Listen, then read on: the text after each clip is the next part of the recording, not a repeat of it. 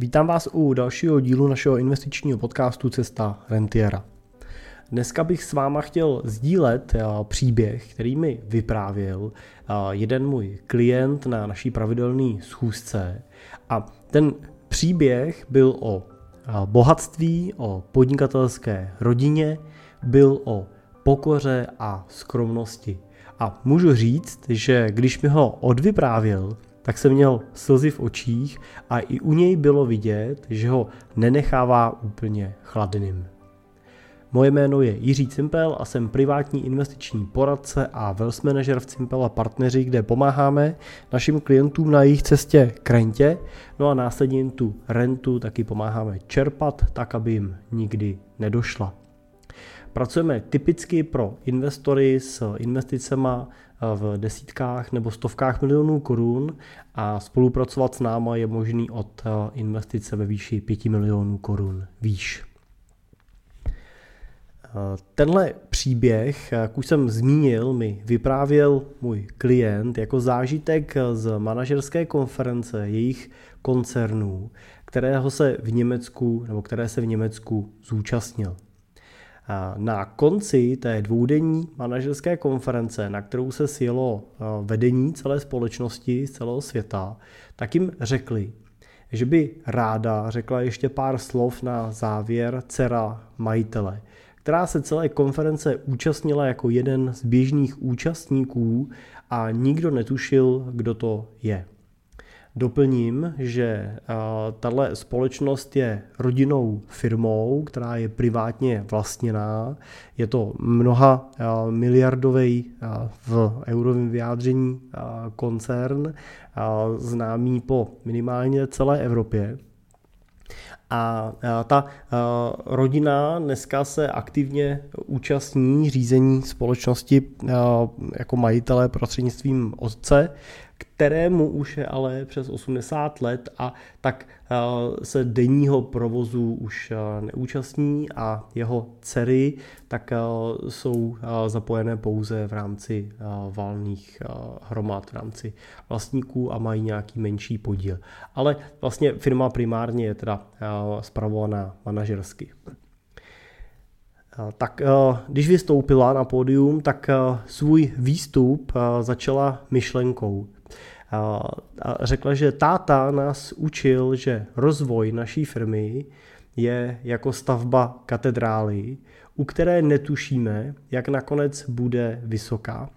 A každá generace má za úkol postavit jednu řadu cihel tak, aby byla dobrým základem pro ty další řady a pro další generace.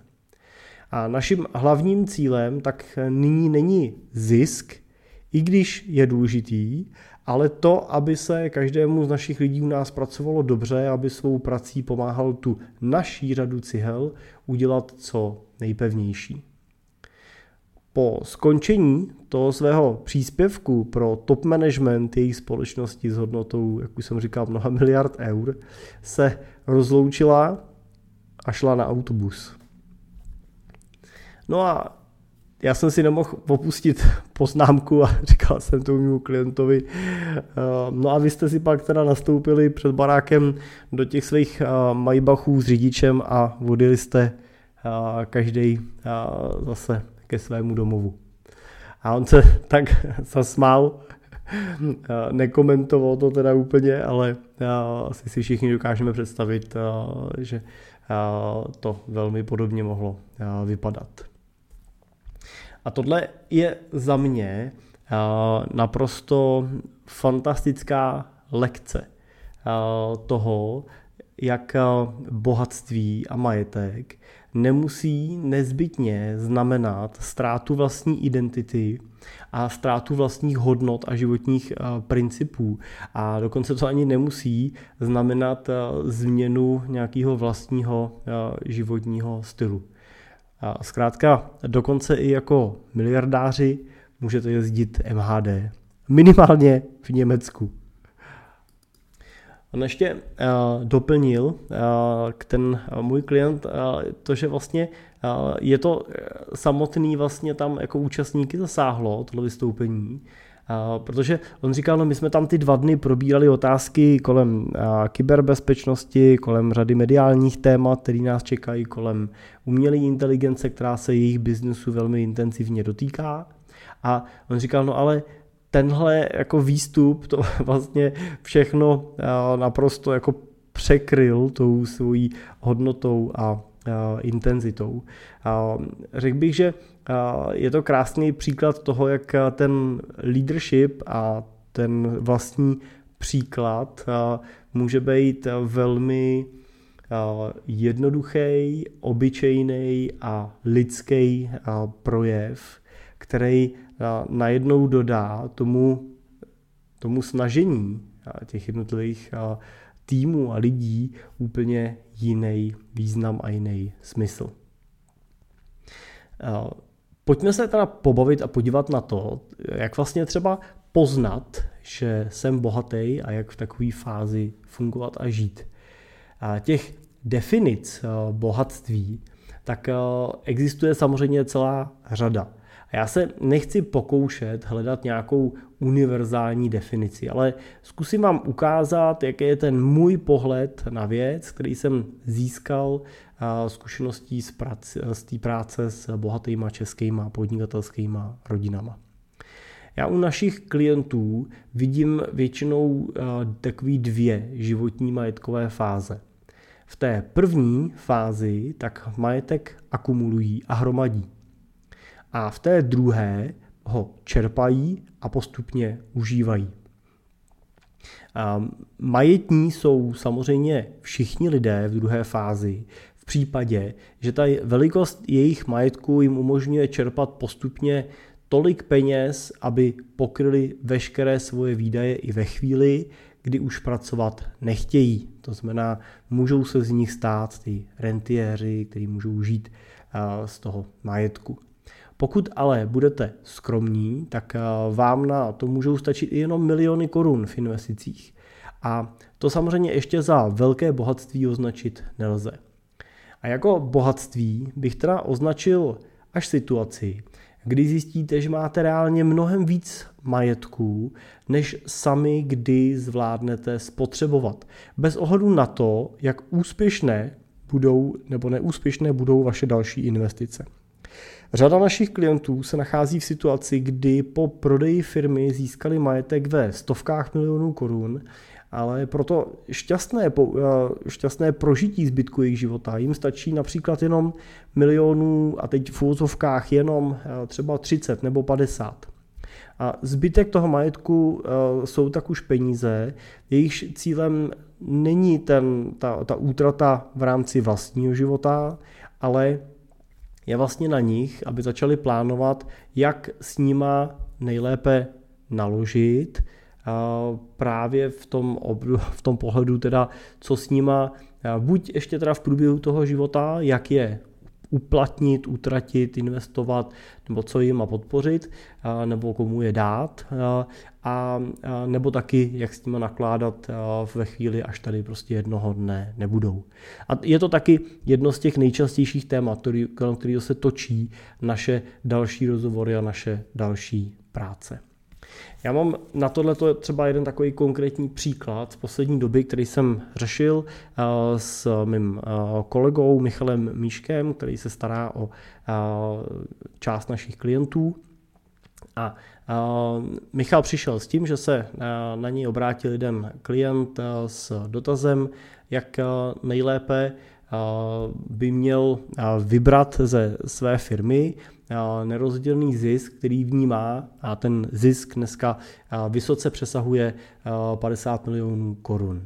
Ten zisk tam má k dispozici i v keši, to znamená, může tyhle prostředky reálně vyexitovat, nejenom protože účetně má jako nerozdělený zisk, ale i fakticky má tuto tu hotovost ve firmě volnou a firma ji v tuto tu chvíli nepotřebuje. A, a Michal vlastně čekal možná podobně jako ten klient, tak čekal, že se budeme bavit o technických formátech, jak ty prostředky můžete z té firmy vybrat. Ty jsme si samozřejmě prošli, vidím vlastně takový tři způsoby, jak s tím nerozděleným ziskem pracovat. Jedním z nich a tím nejjednodušším způsobem je samozřejmě výběr tohohle, tohohle zisku v podobě dividendy. Pokud vybírám nerozdělený zisk ze společnosti, tak společnost už tenhle ten zisk zdanila tou 19% daní ze zisku. Tím pádem výběr těchto prostředků je zatížený pouze tou 15% srážkovou daní spojenou s výplatou dividendy. Já úplně chápu, že 15% v tom korunovém vyjádření při sumě například 50 milionů korun není vůbec málo, že se bavíme o 7,5 milionech korun, který je v takovém případě potřeba odvíst státu v podobě srážkové daně. A ten čistý výběr teda je o to snížený, to znamená, je to potom 42,5 milionů, ale je to jednoznačně nejčistší způsob, jak ty peníze dostat z té právnické osoby na tu svoji fyzickou osobu, aniž byste museli mít jakýkoliv pocit, že by mohl někdo nějakým způsobem tuto transakci rozporovat. Konec konců asi sami třeba jako podnikatelé můžete posoudit, že když uvažujete nad výběrem peněz ze společnosti a nebudete teda je vybírat nějakým šedým způsobem přes pokladnu a podobně, tak ten výběr s 15% srážkovou daní je velmi jako efektivní. Když už je ta daň ze zisku zaplacená, už ji nemusíte znova nad ní přemýšlet a řešit a už je jednou provždy pryč, tak je tam jen otázka těch 15%. Samozřejmě jsou tady i další různý komplikovanější způsoby a konstrukty. Vídám, vídám občas situace, kdy ten výběr nějakého většího zisku se realizuje přes nějakou prodejní transakci společnosti, to znamená, že svoji společnost pak prodáváte do nějakého vlastního holdingu, který za tím, tím účelem jste vytvořili a ten holding vám potom vlastně v podobě nějaký pohledávky, kterou vůči němu máte, nebo dluhu, jo, který má vůči vám jako fyzické osobě, protože vy tomu svýmu holdingu tu svoji společnost prodáváte, tak vám může tu kupní cenu vyplatit. Když vyplácí kupní cenu, tak zatím ještě před tou daňovou novelizací, která se plánuje od příštího roku, tak to můžete udělat bez toho, aniž byste museli danit zisk, pokud máte splněný daňový test, máte tu firmu delší dobu než 5 let a ten holding samozřejmě může takhle vytáhnout ten nerozdělený zisk ze společnosti aniž by ho danil, protože se ho vyplácí dceřiná společnost do mateřské společnosti a pokud vám jako fyzické osobě vyplatí ten, ten zisk jako splátku té pohledávky, tak samozřejmě se té daní teoreticky můžete vyhnout, ale má to samozřejmě řadu úskalí. Určitě nelze tuhle transakci udělat účelově jenom s tím cílem, že budete optimalizovat tu daň, to je něco, co finanční zpráva s velkou mírou jistoty odhalí a bude vám pak tu daně dovyměřovat. To znamená, musí to být transakce, která bude spojená s dalšíma důvodama, dalšíma věcma, který tím chcete získat a ten daňový benefit bude v tom, by v tomto případě měl být pouze takovým vedlejším efektem, jo, takovým nechtěným dítětem, který teda chodou okolností se přitom naskytlo. To znamená, pokud ta konstrukci takového holdingu řešíte například, například z důvodu toho, že transformujete svoji společnost do holdingového uspořádání, to znamená, že třeba rozdělujete v rámci společnosti jednotlivé divize, vyčlenujete od sebe podnikání, to znamená nějaký provoz, majetek, třeba stroje, zařízení a třeba nemovitosti nebo plus nějaký patenty. To znamená, vytvoříte z jedné firmy třeba 3-4, které jsou pak vlastněný na vrchu tím holdingem, tak už to může být výrazně transparentnější, je to už nějakým důvodem pro to takovouhle optimalizaci nebo takovouhle transformaci společnosti udělat, protože tím snižujete nějaký rizika, zvyšujete nějakou transparentnost toho vnitřního fungování, provozu a tak dál. A pokud bude nějakým vedlejším benefitem e, i případně ten daňový výběr, tak to při diskuzi s finančákem určitě bude jednodušší, než když by to člověk udělal úplně účelově jenom kvůli té daňové optimalizaci. Viděl jsem taky eh, situace, kdy tím eh, důvodem eh, toho převodu té vaší firmy pod nějaký váš holding nebo jinou společnost bylo například to, že tím vlastníkem té společnosti potom třeba bylo více členů rodiny, byly tam vaše děti nebo tam byly třeba už jenom děti a vy jste vlastně takhle realizovali prodej té vaší společnosti dětem. Vybrali jste si ten nerozdělený zisk právě tou splátkou té kupní ceny, kterou vám v podstatě děti takhle splatili. Vy jste tím vlastně z té společnosti vyndali ten nerozdělený zisk, který jste tam vy za dobu svého podnikání generovali a děti teda dostali od vás ten, tu společnost jako takovou, ale už očištěnou u tu přebytečnou cash a je teď zase na nich, jak se budou dál realizovat a jak budou dál generovat ten další zisk a jak ho budou mezi sebou rozdělovat. Vy samozřejmě můžete i si dál i nad tím holdingem udržet nějakou kontrolu, například tím, že si necháte nějakou pomyslnou třeba zlatou akci, můžete mít 1%, který bude mít tu rozhodující váhu, děti můžou mít ten podíl, který jim třeba zakládá nárok na výplatu dividend, že to můžete nějakou vnitřní korporátní strukturou ten systém řízení ještě upravovat a donastavovat. Tak pokud je tohle třeba téma, který řešíte, neváhejte se na nás obrátit, máme na to zkušený tým daněřů, právníků, který vás a rádi vás celým tím procesem pomůžeme províst, ale to, co je ještě důležitější, je si správně definovat, jestli je to ta správná cesta, nebo jestli na řešení té vaší otázky neexistuje jiný způsob. Další, třetí takovou variantou je to, že tu společnost včleníte třeba do nějaké struktury vašeho svěřenského fondu nebo rodinný nadace, kde ten zisk můžete vyplatit do toho svěřenského fondu bez toho, aniž byste museli platit srážkovou daň, pokud je ten svěřenský fond vlastníkem a ty peníze můžete investovat uvnitř toho svěřenského fondu a využít to jako nějakou entitu pro mezigenerační předávání a pro takovou rodinnou banku, kterou tím můžete vytvořit.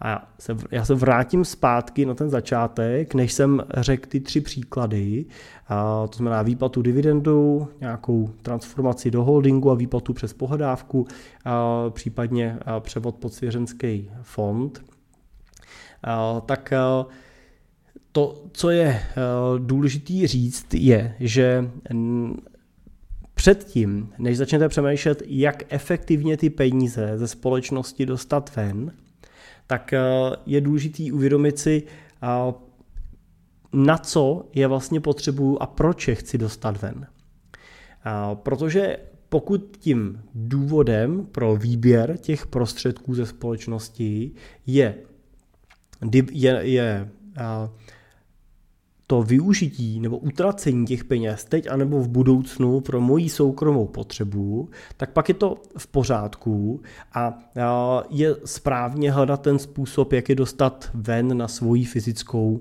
osobu. Ale třeba v tomhle případě jsme u toho klienta zjistili, že on má vlastně 60 milionů v nerozděleném zisku ve společnosti a vedle toho disponuje už dneska kapitálovým majetkem nebo hotovostí v řádu, v řádu 10 milionů plus disponuje na nemovitostí v řádu několika desítek milionů, kterou taky vlastní jako fyzická osoba.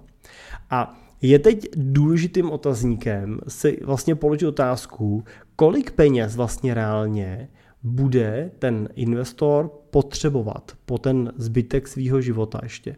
Protože když jsme sečetli ten jeho majetek, který dneska vlastní jako privátní osoba bez ohledu na firmu a zisk v ní, tak už dneska to byl majetek eh, přesahující 50 milionů korun v nemovitosti a v penězích. Nepočítám tam teď jeho privátní nemovitost, protože tam mu nenese příjem, ale spíš náklady. A tenhle, ten samý investor označil, že jeho cílem je čerpání renty v horizontu nebo z horizontu cca 5 až 10 let ve výši přibližně 1 milionu korun ročně. No a pokud chce čerpat rentu 1 milion korun ročně, tak snadno zjistíme, že při 4% čerpání, 4% systému výběru těch peněz bude potřeba přibližně 25 milionů korun, aby mu výnosy z těch 25 milionů umožňovaly generovat ten milion ročně, který může utrácet. No a to už dneska na té fyzické osobě dvojnásobně převyšuje. A tak bylo si potřeba položit otázku, nebo položil jsem mu otázku, co s těma penězma, který bude mít navíc. Co s těma penězma, který budou přesahovat těch 50 milionů nebo těch 25 milionů korun. No on řekl, no ty, ty dostanou děti potom jednoho dne. A tady už se nám otvírá další otázka a to je, jakým způsobem chcete, aby děti ty peníze dostaly. Chcete je mezi ně rozdělit, Jo, zbyde vám tam 30 milionů, máte tři děti, dostane každý 10 milionů, ať si s tím dělá, co chce, pak je to v pořádku. Pokud ale uh, si spočtete, že už dneska to převyšujete o 30 milionů, plus máte 60 milionů v nerozděleném zisku, nerozděleném zisku ve společnosti, to znamená celkem 90 milionů, plus společnost sama má samozřejmě hodnotu x desítek milionů korun. Takže zřejmě bychom se dopracovali někam na hodnotu mezi 100 až 200 miliony korunami. Jo. A tohle už byla suma, která třeba pro toho klienta byla zajímavá pro přemýšlení nad tím, jestli ten majetek mezi děti rozdělit rovným dílem, anebo jestli ho udržet pohromadě nepředat ho dětem jako vlastníkům, ale nepředa, ne, nepo, nepo, nepokusit se o to předání v podobě správcovského přístupu. To znamená vytvořit nějakou rodinnou banku, kterou budou ty děti společně spravovat, budou z ní společně benefitovat, ale nebudou jí vlastnit, to znamená nemůžou jí prodat každý svoji třetinu, jeden druhý vykoupit a tak dál, ale bude to sloužit k tomu, aby i jejich děti a jejich děti a jejich děti mohly vlastně na tomhle majetku, který on založil a vykopnul, tak jak na něm benefitovat. A jak vlastně učit děti, to, co jsem na začátku v tom příkladu řekl, že jim nějaký majetek dává a jejich úkolem je ten majetek spravovat tak, aby ho jednoho dne předali té další generaci, těm svým dětem, v lepším stavu, než oni ho převzali teď od vás. No a pokud byste se na tu situaci dívali tímhle způsobem, tak pak by vlastně stačilo, kdyby jsme na fyzické osobě alokovali majetek v řádu 25 milionů korun a zbytek toho majetku bychom mohli eh, schraňovat eh, uvnitř nějakého rodinného holdingu nebo právě toho ideálně třeba toho svěřenského fondu eh, nebo rodinný nadace, ve který by ty děti ten majetek zpravovaly společně. No a to nám otvírá úplně jiný úvahy o tom, jak si vyplatit tu vysokou dividendu ze společnosti. Protože Samozřejmě, aby ty peníze ležely ve společnosti, pokud je nepotřebuje nebo nezhodnocuje, tak je nesmysl. Takže vyvést je z té společnosti už kvůli diverzifikaci rizik určitě chceme. A jenom otázka, jestli kvůli tomu musíme platit těch 15% anebo ne.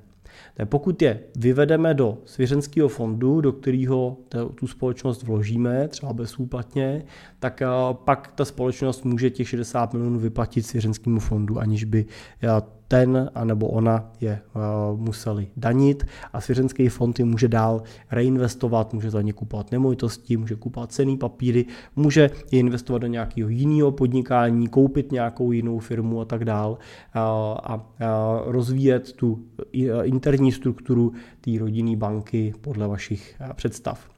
A na, na vás jako fyzické osobě pak může zůstat pouze majetek v té výši, kterou vy reálně potřebujete po ten zbytek svého života. A až tady jedno nebudete, tak i tenhle ten majetek se buď může vložit do podstaty svěřenského fondu, anebo může být mezi ty děti rozdělený jako nějaká přímá úplata, kterou oni si můžou rozdělit a dělat s ní, co potřebují. Tak to je podle mě ta první otázka, kterou je potřeba si položit a odpověď na ní najít předtím, než začneme řešit, jak efektivně nebo jak co nejefektivnější eh, ty peníze z té společnosti vyplatit. Protože ta důležitá otázka je, kam je chceme vyplatit. Že je chceme vyplatit, to je v pořádku, to je jasný. Ale to otázka, kam a za jakých podmínek. Tak eh, já doufám, že se mi podařilo eh, tímhle příspěvkem vlastně přenést tu myšlenku, nebo přinést tu myšlenku toho, že rozdíl mezi chudým a bohatým nestojí na tom, jak ten člověk na první pohled vypadá. Protože typický rozdíl mezi chudými a bohatými lidmi by se dal charakterizovat následným sloganem. A to je to, že chudí se snaží vypadat jako bohatí a bohatí se naopak snaží vypadat jako chudí. A vídáme to často kolem sebe a příběh toho mého klienta z začátku tohohle dílu to hezky potrhuje. Bohatá majitelka firmy nemá problém dojet na konferenci jejich manažerů MHDčkem a snaží se zapadnout mezi její účastníky, aniž by nijak vyčnívala. A anonymita davů jí v tomhle případě naopak extrémně vyhovuje. Kolik už jsme ale viděli lidí ve svém okolí, kteří se zadlužují jenom proto, aby si koupili auto, na které, na které nemají, a nebo si třeba vezmou drahý telefon na splátky a půjčí si na vánoční dárky nebo dovolenou. Proč? No protože jim jejich ego nedovolí být na tom hůře, než někdo jiný z jejich okolí, s kým se snaží srovnávat. A také to ego u vás někdy zacinká, a jestli ano, no tak jste na tom stejně jako já. Mám ale dobrou zprávu. S přibývajícím věkem a rostoucím majetkem se to postupně bude zlepšovat. Aspoň doufám, že i u mě se to bude postupně zlepšovat. Je pak zajímavým paradoxem, že až se dostanete do situace, nebo dostaneme do situace, po které v mládí toužíme, a, a to je to, kdy máme víc peněz, než potřebujeme a můžeme si koupit pomyslně všechno, co chceme, tak zjistíme, že už to vlastně ani tak moc nechceme. A právě v tuhle chvíli začneme objevovat naše skutečné životní hodnoty a priority, které v té první fázi našich životů byly spojeny primárně s honbou za majetkem a prostě nebyly na první pohled vidět. Jak se říká, do určité fáze života řešíme, co si můžeme koupit a teprve do určité fáze pak řešíme to, s kým si to můžeme koupit anebo užít. Tak, doufám, že to bylo pro vás smysluplně podaný. Pokud někdo z vás řešíte to téma, jak efektivně vyvést eh, ten majetek nebo daňově správně vyvést majetek nebo ty nerozdělené zisky ze společnosti, přemýšlíte nad tím, jak správně strukturovat vaší eh, holdingovou strukturu ve firmě? A pokládáte si tu otázku, eh, kolik a proč vlastně potřebuju vybrat na sebe jako fyzickou osobu a co případně dělat s tím eh, zbytkem těch prostředků, aby to bylo efektivní, jak pro mě, pro rodinu, tak samozřejmě i z daňového hlediska, tak eh, se na nás neváhejte obrátit, je to téma, které eh, řešíme téměř na denní bázi, je to věc, která se týká většiny našich klientů a jsme na řešení téhle těchto těch témat eh, velmi dobře eh, vybavený a připravený. Takže můžete se ozvat přímo mě na e-mail jiřizavináčsimple.cz a nebo velmi jednoduše přes naše webové stránky vyplnit dotazník nebo kliknout na tlačítko chci být klientem, vyplnit nám pár otázek a my se vám obratem ozveme a naplánujeme další postup. No a to je z mojí strany dneska všechno, tak díky za pozornost a já se budu těšit zase brzo u dalšího dílu a naslyšenou.